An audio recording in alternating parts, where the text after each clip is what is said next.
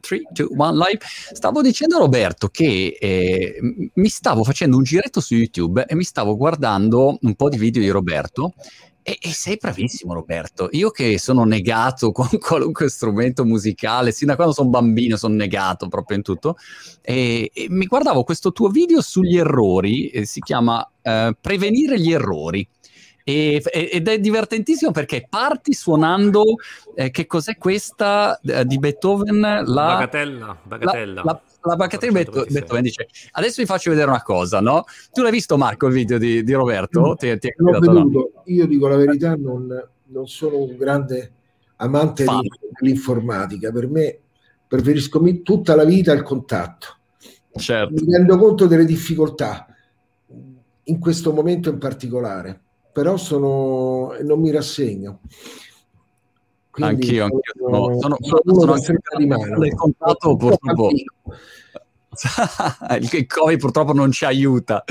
No, però no. Eh, ah, questo canale YouTube e a un certo punto parte con la bagatella di Beethoven che già all'inizio per me è di una difficoltà incredibile, non so, e, fai, e, e, mi sembra perfetto e tu dici, ah vedete ho sbagliato, dico ma come hai sbagliato? No? E poi inizia a spiegare eh, il perché, insomma, uno fa un errore e c'è questo tema dell'errore, no? Che il pianista, come altre professioni, ha proprio il, il terrore no? di, di, sbagliare quando immagino se fai un concerto no? dal vivo, non puoi sbagliare.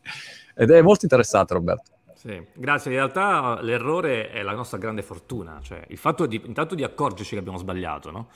Eh, io ringrazio il cielo ogni volta che sbaglio, dico che bello che ho sbagliato, così posso intanto capire che lì devo avere più attenzione, che lì c'è qualcosa su cui posso lavorare meglio. E poi a volte l'errore è liberatorio, cioè l'errore ti, ti, fa uscire ciò che tu vuoi esprimere che magari finché non sbagli hai quasi paura di, di lasciarti andare, no? Certo. Sì. Aspirare alla perfezione per avere appena appena meno. Eh, questo era, introduco con questa frase, un mantra di mio padre, che era un uomo che aspirava nella professione all'assoluta perfezione. E questo non vuol dire che gli veniva tutto perfetto, sicuramente, però anzi, certe cose gli venivano male o meno bene del, del previsto e del prevedibile, però aveva questa aspirazione, aspirare alla perfezione per avere appena appena meno ed è quando, o quando scriveva o quando, questo probabilmente anche Roberto quando ha riveduto, ha riveduto eh, certi lavori di papà, ha aspirato, ha, ha scritti, li ha scritti, li ha rivisti, tenendo conto, penso, in maniera intellettualmente molto onesta delle partiture che papà ha scritto. E, mm. credo questo, penso di che Roberto me lo possa confermare. Sì, posso e... dire che i manoscritti di Ennio Morricone sono di una precisione, di una minuziosità impressionante. Forse solo, solo Mendelssohn aveva questa chiarezza e questa precisione, cioè ogni nota ha un segno di articolazione, una dinamica, una legatura e non c'è mai niente di superfluo, mai. Ma scusate, eh, facciamo un È quello che era mio padre, che era estremamente un uomo, essenzi- un uomo estremamente ah. essenziale, che ragionava con le note. Cioè, mio padre non era un grande parlatore, non lo è mai stato un, gran, un grande comunicatore a livello verbale. È stato un, probabilmente un, non aveva grande facilità ma aveva questo dono divino, probabilmente unito a quanto ha studiato, di comunicare con, con, la, con la, musica, ehm, che è un dono divino, oltre che figlio di tanto studio. Certo, ma eh, un passo indietro, eh, Roberto e, e, e Marco, ehm, state facendo questa iniziativa che mi sembra eh, straordinaria, no? Perché eh, tu ehm, mi dicevi prima, giustamente mi facevi notare come la produzione, un terzo, un terzo della produzione di, di Ennio Morricone, è corretto? Eh, cioè, più o meno, sì. non è eh, per eh, il cinema o meno, eh, ma, mentre invece magari nell'immaginario collettivo uno dice ah, Ennio, il grande Ennio Morricone, eh, no, immediatamente pensi al cinema, però non c'è solo quello, no? era un grande, eh, un grande compositore, non è solamente limitato a un settore, lo trovo molto interessante questo. Sì, ma c'è un fatto in realtà, che in realtà Ennio Morricone eh, scrive un film anche nella sua musica non da film, solo che è lui a scriverlo, non è un altro regista. Nel senso che tutta la sua musica ti racconta una storia, è avvincente. Anche i brani apparentemente più ostici, più complessi, ce ne sono alcuni anche dodecafonici, quindi anche dissonanti, in realtà hanno una tensione narrativa pazzesca perché tu non ti puoi distrarre, qualcosa che sta succedendo lo devi vedere come va a finire, no? E questa è la sua grandezza, ma viceversa anche nella musica invece per il cinema c'è rispetto a tanti altri compositori per il cinema altrettanto famosi una complessità, appunto come dicevo prima, una precisione e anche veramente una raffinatezza di scrittura che uno potrebbe dire, vabbè, ma poteva anche scriverla più semplice, invece no, perché anche lì Morricone sperimentava sempre non c'è mai niente di scontato, anche le cose apparentemente semplici comunque hanno dietro un pensiero e un lavoro proprio di scavo enorme. Ma scusami Marco, una, una curiosità e poi volevo capire come no, vi eravate... Volevo aggiungere qualcosa a quello che diceva Roberto, che era in realtà eh, il cinema è un veicolo che coinvolge altri sensi, no? perché coinvolge la vista, coinvolge oltre che l'udito. Nella musica assoluta, quella che papà chiamava musica assoluta, papà era totalmente libero, quindi esprimeva la sua, il suo essere totalmente svincolato da ogni, ehm, da qualsivoglia schema ed era totalmente libero quando scriveva. Ci sono delle, delle, insomma, una serie di, di, di, aneddoti che potrei raccontare, ma magari succederà dopo, durante l'intervista, forse. Ma era probabilmente il, papà, il mio padre libero era lì, era sulla musica assoluta, non era sulla musica da film, perché il film è bene o male. Il regista in genere di musica ne capisce probabilmente poco o un po', ma non tanto quanto un musicista.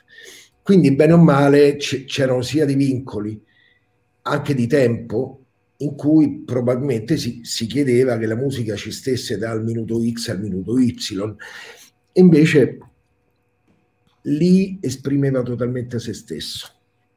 Ma Dimmi, scusa, domanda, Marco. domanda che ho interrotto. No, ero, scusami, ero curioso di capire se ehm, come, come, componeva o scriveva tuo padre? Cioè, che, che, mm, che, che, tipo di abitudine aveva? Era una di quelle persone che ogni giorno produceva, scriveva, oppure si trovava in alcuni periodi, si immergeva e poi il resto faceva... Come, com'era proprio dal punto di vista della, della generazione e produzione? Mio padre è nato per quello, probabilmente, quindi penso che sarebbe stato, se non avesse scritto musica continuamente a profusione, sarebbe probabilmente stato in crisi d'astinenza, eh, è una sorta di bulimia eh, psicologica, di, di un, proprio un'esigenza fisica quella di dare, di scrivere, al punto che lui aveva dovunque, in qualunque angolo di casa, aveva comunque un pezzo di carta e una penna, anche sul comodino. Mi pare se si svegliava di notte e aveva un'idea, e lui doveva scriverla. E, e, e, c'è un video che io mi ricordo a Torino fu girato nel 2013 in cui non so se Roberto l'ha visto mai che papà fu sfidato a scrivere una cosa al buio bendato e, e ha scritto determinate note bendato che erano quelle esattamente che lui voleva scrivere quindi la sua il suo era proprio un fatto fisico, cioè di... Se, infatti c'è un libro di Giuseppe, scritto con Giuseppe Tornatore, che, che si intitolava eh, eh, Inseguendo quel suono. Eh, l'idea tu la devi scrivere al volo perché sennò scappa. E lui dovunque in casa aveva carta e penna, non pentagrammi, magari bastava pure pezzo di carta qualunque. Il pentagramma se lo faceva da solo, evidentemente. Poi scrivere, lui si era su commissione, cioè su film, su cosa. Mia mamma leggeva il copione, raccontava, raccontava la storia e lui scriveva. E, evidentemente era è, è una, è una sorta di simbiosi oltre che matrimoniale anche professionale perché mia mamma ha, mia madre aveva i suoi grandi meriti quella di saper raccontare una cosa una storia o la storia che era scritta ma scriveva in questa maniera cioè mamma raccontava e lui scriveva mi dicono in chat che Ennio Morricone fosse anche un grande scacchista, è vero o è fake news? No, è verissimo. Eh, mi pare che abbia fatto in una simultanea, mi pare di ricordare, che abbia fatto una patta con Karpov, che all'epoca era il Ma dai, numero certo, uno. Kasparov, certo. In una, in, una, in una simultanea con 50 persone, eh, per carità di Dio. Non era a quel livello magari gli hanno fatta fare, non lo sappiamo, questo lo sappiamo. però non è importante. Eh, quello che è importante è che abbia fatto la patta, possa dire, ha detto di aver fatto la patta e siamo felici tutti che ha fatto la patta. Grande. Anche tu hai imparato a giocare a scacchi e quindi Mai. hai acquisito... Mai, io non, non amo gli scacchi, perché gli scacchi sono come una guerra e io non amo le guerre. Ok. Eh, guarda, in chat su, c'è una Mogra Chess dice lo conoscevo personalmente, di, dichiara, non so, e dice fece parte con Judith Polgar in simultanea, non lo so. Non, so. non ho capito chi era, scusa. Eh, dice Judith Polgar, fa, eh, tuo, tuo, padre fece patta con Judith Polgar in simultanea, non, non, non sono, sono ignorante di so, io adesso posso aver sbagliato il nome del, del suo avversario, ma insomma, Grande. è un dettaglio. Fantastico. E, e, ha, secondo me ha vinto anche con, con Karpov. non so questa oh. Ma invece il rapporto, Roberto, con, eh, tra, tra, di voi come nasce? Roberto. Ecco. Eh, Roberto mi sa che è andato via. La, l'abbiamo eh. perso, Roberto. Non ti sentiamo più. Adesso vediamo se riesce a ricollegarsi. Mhm. Eccoci qua. Siamo solo io. Adesso, adesso si collega. E, ehm, scusa Marco, l'altra curiosità che avevo era, ma ehm, tuo padre che preparazione eh, aveva? Cioè ha avuto una preparazione formale tipo da conservatorio o, o da autodidatta? Oh, mio, mio padre gli autodidatti non li considerava nemmeno. Ah. Tutti quelli che si facevano, anche che si fanno oggi chiamare musicisti, ma sono autodidatti, mio padre proprio se, non li considerava neanche ma proprio non, non, non se ne andava proprio, non, non, aveva. Poi per partito preso e per assioma, mio padre non ascoltava mai musica. Cioè ah. in casa noi siamo cresciuti, come tutti sono cresciuti con la musica, con le, con le canzoni, con i gruppi, con, con, quello che è, ma a casa nostra non si poteva ascoltare musica perché rischiava, rischiamo di condizionarlo e nella professione, nella scrittura. Questo è stato per noi un grande limite perché la mia cultura musicale, perlomeno quella adolescenziale, che è sicuramente di basso livello, ma eh, però fa parte anche di cultura, sicuramente ci è mancato un po'. Però certo. è stato come dire, vabbè, però gli è venuto bene quello che ha fatto, quindi abbiamo sicuramente tutti rinunciato a qualcosa in cambio di, di avere questo patrimonio culturale che, insomma, che è enorme. Certo. Eh, Roberto, ti stavamo chiedendo prima come nasce la, la relazione tra te e, e, e l'ecosistema Morricone, la sì. famiglia. Sì, sì, sì. Beh, eh, io lo conoscevo in realtà più come compositore di musica, non da film, perché avevo studiato anch'io composizione con un allievo di Petrassi, che era Boris Porena, e Petrassi era un grande maestro con cui appunto Ennio Morricone si diplomò in composizione, qui era molto legato. Assieme a Porena, di... nello stesso gruppo di Porena. Papà Esattamente, sì, sì, io ho frequentato molto il gruppo della famiglia, di Petra, la famiglia artistica di Foto Petrassi, i suoi allievi, Sergio Cafaro era anche mio maestro di pianoforte e poi io ero molto amico di Aldo Clementi, altro grande giocatore di scacchi. E, ehm, esatto, e, e, ehm, e, quindi io in realtà ho conosciuto la musica di Ennio Morricone non da film, prima ancora che dico da film, poi in realtà tutta la sua musica potremmo dire che è grande musica che racconta una storia. E quindi io lo contattai eh, lo contattai per chiedergli di scrivere un pezzo per me per pedalpiano nel 2010-2011. Il pedalpiano è uno strumento che io cominciai a suonare eh, dieci anni fa, che ancora, fa, che ancora suono, molto particolare. Un, sono due pianoforti uno sull'altro. No? Ah. Un pianoforte si suona con le mani e l'altro con i piedi. Quindi i piedi devono anche avere una, indipendenza, insomma è, è, un gioco interessante. E allora chiesi a Ennio Morricone se fosse stato interessato a scrivere un brano per pedal piano per me. E lui fu curiosissimo, si fece mandare un fax perché non aveva le mail, no? quindi mi mandi un fax con tutte le, le caratteristiche di questo strumento e dopo veramente pochi giorni, forse una settimana, mi telefona, eh, ciao sono Ennio, io ti ho fatto il pezzo. Ma dai! Sì.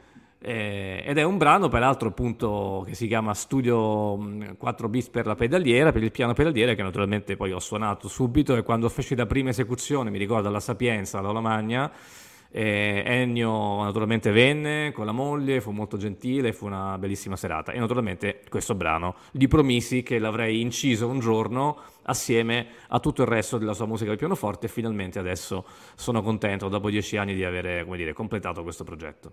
E quindi è un, è un album che, che, cosa contiene quest'album per chi appunto fosse eh, curioso? Sì. Si chiama Piano Music, Morricone Piano Music, e contiene per la prima volta riunita in un solo disco tutta la musica originale, almeno quella reperibile, di Ennio Morricone per pianoforte solo. E ci sono nove colonne sonore, alcune scritte per pianoforte direttamente, come per esempio appunto La leggenda del pianista sull'oceano, Nuovo Cinema Paradiso, la parte pianistica, e poi ci sono alcune trascrizioni che ho avuto proprio grazie alla famiglia Morricone, originali di Ennio Morricone per pianoforte, di colonne sonore molto celebri come Metti una sera a cena, Deserto dei Tartari, indagine sul cittadino al di sopra di ogni sospetto e altre, e fatte però da lui e sono diciamo, molto diverse dagli arrangiamenti che si trovano in giro fatti da altri, perché come dicevo anche nelle trascrizioni Ennio Morricone aveva una precisione di scrittura, una, un dettaglio e anche delle idee mh, idiomatiche del pianoforte, su come far suonare il pianoforte veramente geniali. E tra l'altro in uno di questi brani, in indagine sul cittadino, ho, ho deciso di registrare su un pianoforte diverso, un pianoforte un po' più antico, il primo pianoforte costruito da Paolo Fazioli, grande costruttore di pianoforte italiano, il numero uno, il prototipo, perché è un pianoforte vissuto un po', un po' come dire, un po' losco, un po' torbido come suono, che un po' riprende quell'atmosfera del film. Anche perché leggendo le interviste a Ennio Morricone, e penso che Marco mi potrà confermare, ho letto che lui anche quando scrisse la colonna sonora di Indagine, e scelse strumenti un po' insoliti, tipo lo scacciapensieri per dire, e fece scordare alcuni strumenti. Il pianoforte che suona in orchestra, in, nelle musiche originali, è scordato perché voleva un suono volutamente un po' sporco, quindi io ho fatto scordare anche il pianoforte. Ah, L'accordatore una volta tanto, anziché accordare, ha detto scordalo di più. Um, una delle, poi se posso dire, aggiungo a questo che facendo un discorso un po' più ampio, papà aveva il fatto che avesse fatto tanti arrangiamenti per la RCA a suo tempo gli aveva e, e, si era comunque messo in gioco fortemente anche lì perché usava strumenti anche piuttosto bizzarri o comunque strumenti che avessero la capacità e penso sia uno forse dei suoi segreti. Io non conosco non sono musicista ma sono forse una delle forse assieme a mia madre la memoria storica di papà più perché avendo vissuto gli ultimi 25 anni in giro per il mondo con lui. E questa avere la capacità di riprodurre tutti i suoni o i rumori con gli strumenti che sembra una cosa banalissima. Credo forse Roberto mi può confermare che è una riprodurli con, con grande semplicità, senza eh, avere, eh, avere stress nell'orchestra, ecco, e negli strumenti più in genere. Questa era una sua capacità, anche perché i suoi brani sono semplici. Penso che i brani di papà siano molto semplici. Roberto, credo, credo eh? Eh, hanno poche no- allora è come Mozart no? cioè hai poche note ma appunto perché ne hai poche devi farle benissimo sì ho capito però voglio dire sono semplici nella loro costruzione vero Poi, molto oh, chiari sì chiari, se, chiari, e semplici questo intendevo io non parlo da musicista sì, sì. parlo da, da, fruitore posso dire eh, da uno che adesso ascolta, ascolta un po' di musica ecco e, e come memoria storica, ma sono semplici, ma il problema della semplicità non è facile scrivere musica semplice. E neanche suonarla, perché appunto più è semplice, più, come dire, non ti puoi nascondere. E la certo. musica di Ennio Morricone, quando tu la suoni, perché suonarla è diverso che ascoltarla, ma Certo. In realtà suonare questa musica è come vederla dall'interno, no? Certo. la differenza tra guardare un Gran Premio di Formula 1 e, e guidare la macchina o vedere il camera car della, della, certo. della vista. Praticamente è, è, cioè, suonare la musica di Morricone è una cosa bellissima perché tu entri dentro in qualche modo la sua testa, no? Cioè vedi dal suo punto di vista come nasce e ti accorgi come effettivamente se tu cambi una cosa, modifichi un dettaglio diverso da come è scritto, non è più lui, cioè, quindi è una responsabilità molto forte. E poi, un, in particolare sulle cose, diciamo, meno conosciute di Ennio Morricone, io ho la responsabilità di dire, cavolo, eh, io qui devo far uscire il 100% di quello che c'è, no? non, devo, non, devo, cambiare nulla, perché più, dire, più, più, la fai uscire questa musica, più ti prende. E un altro aspetto interessante è il fatto, per esempio, dell'espressività di questa musica, che secondo me mi piace dire che molto espressiva suo malgrado, cioè non è un'espressività, come dire, voluta. Morricone a volte quasi non, non, non la vuole, sembra quasi che la voglia nascondere dietro eh, delle gabbie, no? delle strutture musicali, una complessità del linguaggio, ma a dispetto di quello, anzi più lui, come dire, la ingabbia questa musica, sì, più lei esplode, cioè proprio, capite, più forte di lui. La sua espressività, e forse io per quel poco che ho conosciuto Ennio Morricone, chiedo anzi a Marco se è così, penso che lui fosse così anche come persona, cioè una persona apparentemente molto riservata, quasi, quasi distaccata, ma in realtà con un fuoco dentro, no? E questo fuoco esce nella sua musica. Esce anche se lui nella musica fa di tutto perché questo fuoco non venga fuori troppo, è una persona evidentemente con un, un, un pudore anche molto forte, ma appunto per questo, a dispetto di quello, ha una, come dire, ha una potenza incredibile. Ha una potenza perché è vera, no? Posso quasi dirlo perché eh, ho esordito prima dicendo della sua facilità di comunicare attraverso, attraverso la musica, attraverso le note e della sua difficoltà a usare un linguaggio comune a noi. Il problema mio, mio di me, è che a me personalmente da Bolzano a Canicattì mi capiscono e oltre no. Mio padre aveva il dono dell'universalità di questo linguaggio che veniva capito probabilmente da, dal Manzanara al Reno o alla Cina o chissà dove e quindi aveva questa universalità di comprensione che è una cosa non da poco. Comunque è vero che esplodeva questa cosa, era una, una bomba, era quando ho parlato prima di esigenza quasi fisica, quasi bulimica di scrivere, era, era questo, mi pare era questo, aveva questa, questa ossessione dello scrivere e al punto che poi non ce la faceva più, non ce la faceva più a scrivere. E, ed è, questo è, è, un bel ricordo anche il fatto di, non, di dire questo, di, di ricordare questo perché aveva dato tutto. Papà aveva dato totalmente tutto alla musica. Papà è vissuto a bolla. Per far quello tu devi vivere in un totale quasi isolamento, perché se no non, non puoi. Non, non, non, ti viene quello che conosciamo, i 500 film che ha fatto, quelli che sono, o 400, quelli che sono, ma c'è altrettanta produzione di musica assoluta cioè quella dove era libero. Quello è il, quella che Roberto diceva, che è la più intrigante, è la più, quella che ti seduce di più, perché lì è lui vero, no? mentre la musica, musica al film è bene o male incastrato in, un, in, in una serie di, di, convenzioni, tra cui il tempo, tra cui altre cose. Invece lì era totalmente libero. E per scrivere, Marco, Prego. per scrivere eh, aveva un posto, diciamo, di riferimento, un suo studio dove si chiudeva? Oppure... No, no, al suo studio in casa. Ah. E scriveva la musica in casa. Scriveva quello che scriveva in casa.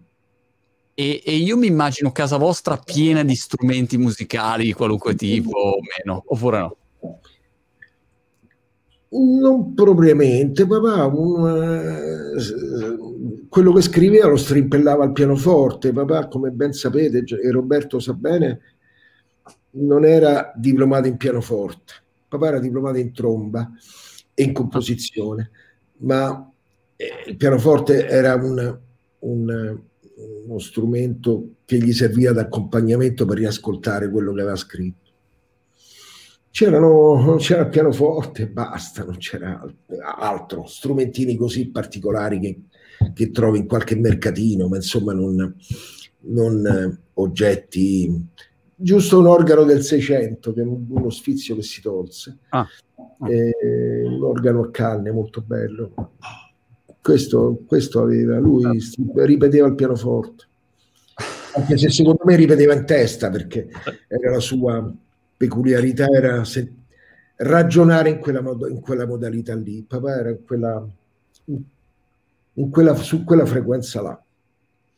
Però lo conosceva molto bene ah. il pianoforte, eh? dico, lo conosceva eh, molto bene. Il fatto che forse non fosse... Ma si sentiva un pessimo pianista, ma si sentiva un pessimo pianista perché eh, a suo dire, e ripeto parole sue, tu, mia, mia figlia studiava pianoforte per un periodo, ha cominciato, e mio, venne mio padre e dice, gli disse, vuoi studiare pianoforte? Dice sì, mi piace, ci studi 12 ore al giorno. E lei gli rispose, c'era 7 anni, 8 anni, e lei rispose, no, no, ma io mi diverto, strimpello. Dice, allora lascia stare, lascia perdere.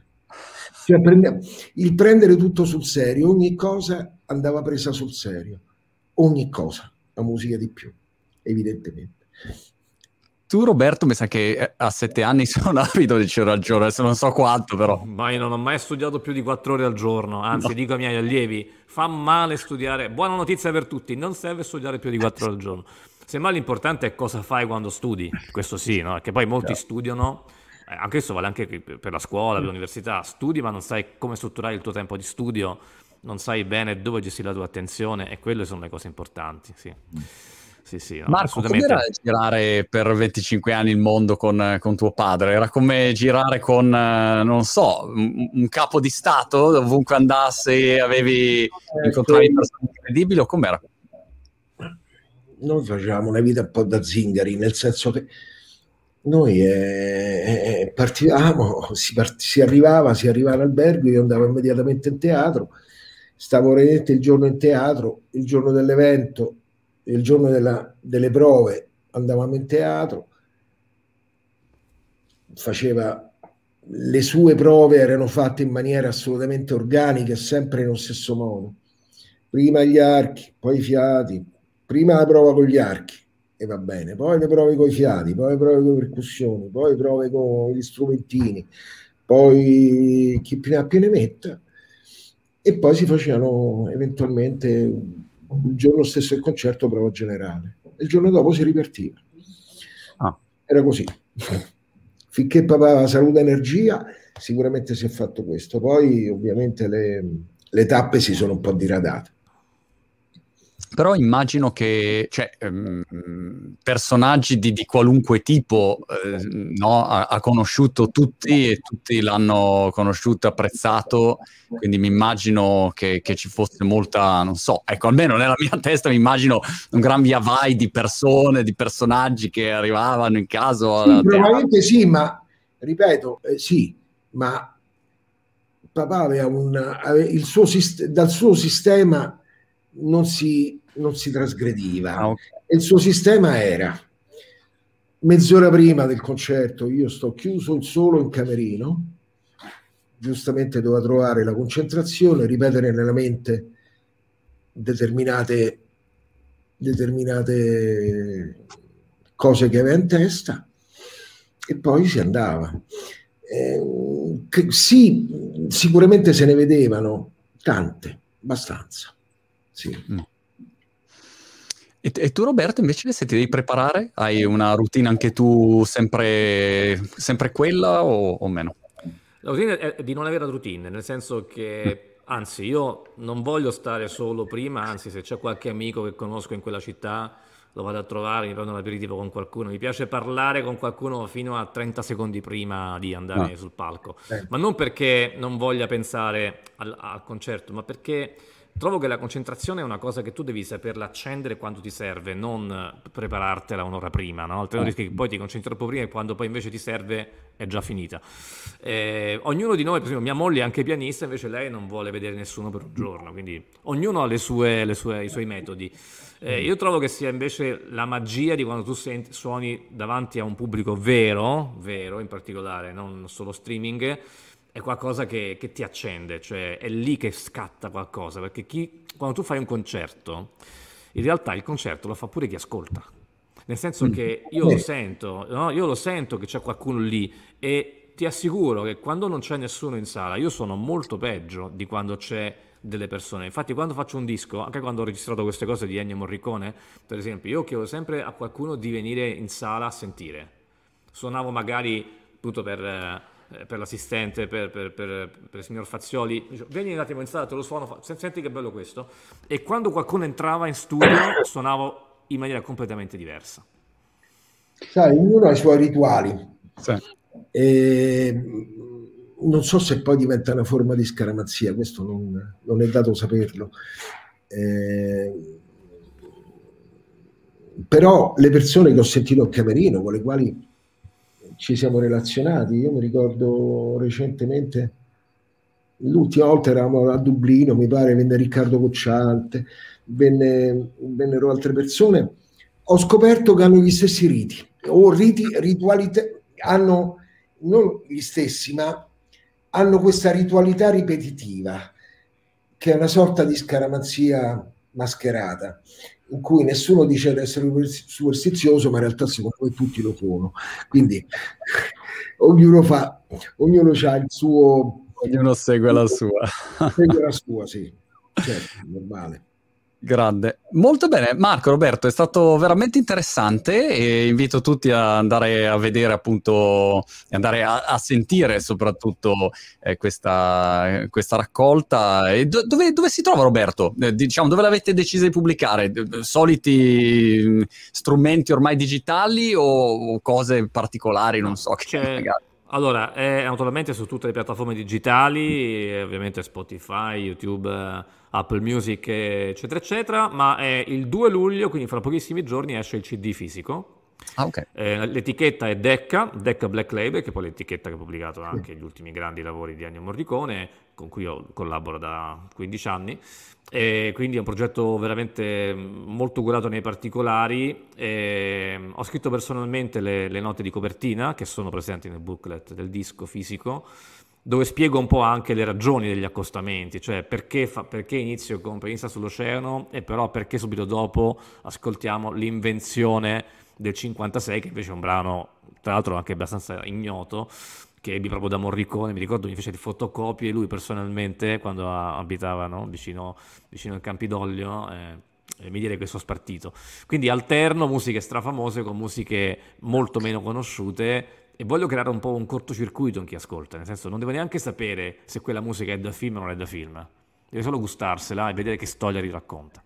Eh, io ringrazio te, Roberto, perché con la tua quest, questo prodotto che tu hai, che stiamo, di cui stiamo parlando, così bene lo potevi fare solo tu. E questo riempie e gratifica me e chi rappresento in questo momento che è mia mamma, i miei fratelli e la mia famiglia. E solo tu potevi farlo così bene, veramente, non, sto, non, sto, non è piaggeria, ehm, è come dire, ave, essere entrato nello spirito giusto, nella testa di mio padre. Tu sei entrato nella testa di mio padre, per questo è venuto così bene. Grande sono, Roberto. Sono, sono, commosso, veramente. Però ecco, quello che volevo dire è che questo disco non è un disco pensato a tavolino, non è un disco, dice voglio fare il disco di Ennio Morricone, no, è una promessa che io gli feci già nel 2011 e, e dico, io, io, io, prima o poi voglio fare tut, tutte le tue musiche registrate per pianoforte, come si deve. E quindi è una cosa che anno dopo anno ho, ho coltivato, ogni volta, lo, ogni volta, che lo, risentivo, guarda Ennio, non ho dimenticato quella cosa, eh, prima o poi lo faccio eh, rimane il rimpianto di non averlo fatto, non aver fatto in tempo a farglielo sentire, ma io penso che comunque sia contento, soprattutto... È ecco, stata una lunga eh, gestazione. Sì, sì, sì. Però è ecco, una cosa che gli dovevo e, e, naturalmente, ovviamente adesso l'idea è quella di farla conoscere questa musica, la sto suonando un po' in giro e naturalmente adesso mi sto occupando anche di altre cose perché poi per esempio pochi giorni dopo che avevo registrato eh, Giovanni, il fratello di Marco, sì mi ha mandato un altro brano, Rimembranze, wow. che quindi non, ah, è, non abbiamo fatto il tempo. Il quale Rimembranze, che è un pezzo storico, perché Rimembranze, adesso lo dico, lo dico coram populo, è il, un pezzo totalmente sconosciuto, scritto nel 1946 ed è il pezzo, il primo pezzo che mio padre ha depositato alla SIAE quando si è iscritto. ed è un pezzo storico, il pezzo che, quando, di quando era studente o giù di lì.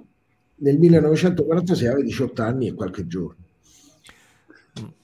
Ma ecco la cosa bella è che poi appunto tu così, anche nei brani che ho inserito nel disco, che sono anche brani degli anni 50, quindi quando era poco più che studente, tu scopri da dove è partito Ennio Morricone, certo. perché oggi noi conosciamo i capolavori, ma lui cosa faceva prima? E poi capisci perché ha scritto certe cose anche come indagine, perché lui arriva da quel, quel, percorso lì. Quindi il fatto di fare anche un certo tipo di dissonanze anche nella musica da film deriva da una sua estetica. Il fatto di prendere poche note, tipo tu prendi Pensa sull'oceano, ta ti ta ta, ta ta ta ta. Queste sono tre note vicine, re, mi, fa, la, e poi c'è una quarta nota che è sempre diversa, di sta, re, mi, fa, la, fa, mi, re, mi, e il tema si sviluppa con queste tre note che vengono ripetute, però invertite, oppure sì. eh, appunto all'indietro, che sono quei processi che si usano nella musica dodecafonica, l'inversione, il retrogrado, che lui applicava anche alle melodie. Cioè lui in realtà era sempre lui che scriveva, le sue tecniche compositive erano le stesse. Ecco perché una musica che apparentemente sembra semplice, come Pensa sull'oceano, ti prende dentro, perché comunque ha una struttura potentissima, dato dal fatto che a scriverla è stato un compositore molto molto bravo a scrivere qualunque cosa. Chiaro. Molto bene, Marco, Roberto, è stato veramente interessante, vi ringrazio tantissimo, un grande in bocca al lupo per, eh, per questo progetto e sono sicuro che Roberto periodicamente ti arriveranno altri, altri vari sono curioso veramente di, di ascoltarli come molte persone in chat, un saluto da tutte le persone che vi hanno ascoltato, ci vediamo alla prossima. Grazie a tutti. Ciao a tutti, Ciao. buona giornata, ciao Roberto.